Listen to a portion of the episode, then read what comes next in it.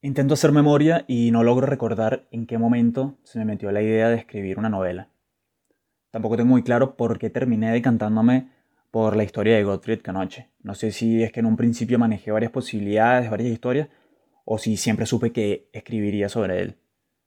Lo cierto es que desde pequeño, y como buen scout caraqueño, tengo conocimiento del misterioso mausoleo que aún resiste en medio del Ávila. Y supongo que cuando sentí el impulso de escribir, me convencí de que el relato de Canoche era uno que valía la pena contar. Además de él se había escrito muy poco. Lo que sí tengo presente, y no por un ejercicio de reminiscencia, sino por tener el registro en mi cuaderno, es el modo en que fue mutando mi proceso de creación. Con una noción superficial de la vida de Gottfried, creé una especie de mapa mental con los distintos temas que quería abordar. La construcción del mausoleo, las momias, su trabajo médico, su emigración. Mi plan era convertir cada asunto en un capítulo y establecer un orden para saber en qué posición iría cada uno. Por lo que he leído, existen no pocos autores que desarrollan sus historias a medida que la inspiración les va llegando. Pero a mí no me sirve improvisar en la redacción. Cuando comienzo a redactar un capítulo, tengo que saber no solo cómo va a terminar, sino qué es lo que viene a continuación. Después de establecer una estructura, empecé con la investigación bibliográfica seria. Y enseguida me di cuenta de que ese sistema de división por capítulos que había ideado era completamente obsoleto. No podía dedicar una sección para hablar sobre los estudios universitarios de Canoche y otra para desarrollar la epidemia que había ayudado a combatir. No era posible otorgarles a ambas la misma extensión porque una era mucho más relevante que la otra. Y así, mientras más información encontraba, más importante se hacía el tema del cólera, hasta que se convirtió en el esqueleto de mi novela. Los otros asuntos que había planeado como capítulos terminaron o descartados o absorbidos dentro de otros y transformados en pequeñas anécdotas. Todo este proceso lo había iniciado en 2019, cuando los tapabocas todavía no estaban de moda.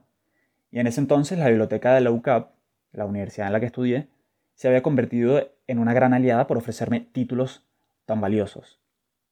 Pero llegó la COVID-19 e impidió la presencialidad, y así perdí la posibilidad de seguir tomando libros prestados. La investigación se hizo cuesta arriba. Eran limitados los medios que tenía para responder dudas y eso frenaba mi escritura. De haber redactado una historia actual no hubiese tenido ese problema porque podría dedicarme a labrar la trama sin dedicar demasiado tiempo a la búsqueda de información, que obviamente siempre es necesaria. Por ejemplo, si quisiese tratar un conflicto de amistades en la época actual, sería fácil para mí situar a los personajes y hacerlos conversar.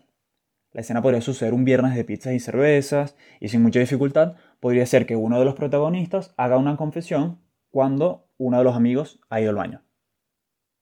Pero tratar ese evento en el siglo XIX, época en la que se desarrolla mi novela, me obligaba a recopilar más datos. Para reunir a unos amigos en una mesa necesitaba saber qué tipo de comida se ingerían entonces. ¿Ya existía la arepa? ¿En qué artefacto cocinaban? ¿Había baños dentro de las casas o los personajes tendrían que utilizar letrinas fuera de ellas? En esos detalles que no son realmente relevantes para la historia, pero que son imprescindibles para hacer que ésta se mueva, gasté un tiempo considerable, y a veces la respuesta no era tan sencilla. Eso es lo que me hacía sentir mal. Si me sentaba a escribir y apenas lograba sumar 10 palabras al texto, terminaba incómodo por saber no estar avanzando lo suficiente como para terminar el manuscrito pronto. Y cuando decidía no escribir, precisamente para evitar esa frustración, también me sentía decepcionado por tener la certeza de que así no habría forma de culminar la novela. Durante el tedioso proceso me preguntaba por qué carajo me había metido en un proyecto así tan complicado para mí. Quizás si me hubiese propuesto aprender a tocar guitarra, habría sido más feliz porque los pasos que hay que seguir para alcanzar la meta están establecidos y tienen un orden claro. En cambio, yo no tenía un manual para autores nobles. Pero nunca abandoné porque el sentimiento de fracaso hubiese sido peor. No quería dejar un trabajo incluso y menos a uno al que ya le había dedicado tanto tiempo. Y poco a poco terminé. Y la satisfacción de ese logro me dejó con ganas de seguir creando. Todavía no tengo claro cómo escribiré la próxima novela. Tengo en mente varios temas, pero todavía debo aterrizarlos y convertirlos en ideas concretas para luego ver cómo entrelazarlos y forjar una estructura. Tal vez termine escribiendo algo completamente distinto de lo planeado inicialmente, pero necesito esa piedra angular que me permita iniciar el proceso de mutación. Esto que escuchaste es un texto que forma parte de la bitácora de Andrés, mi newsletter. Si te gustó, suscríbete. Yo soy Andrés Yerlotis Luznis.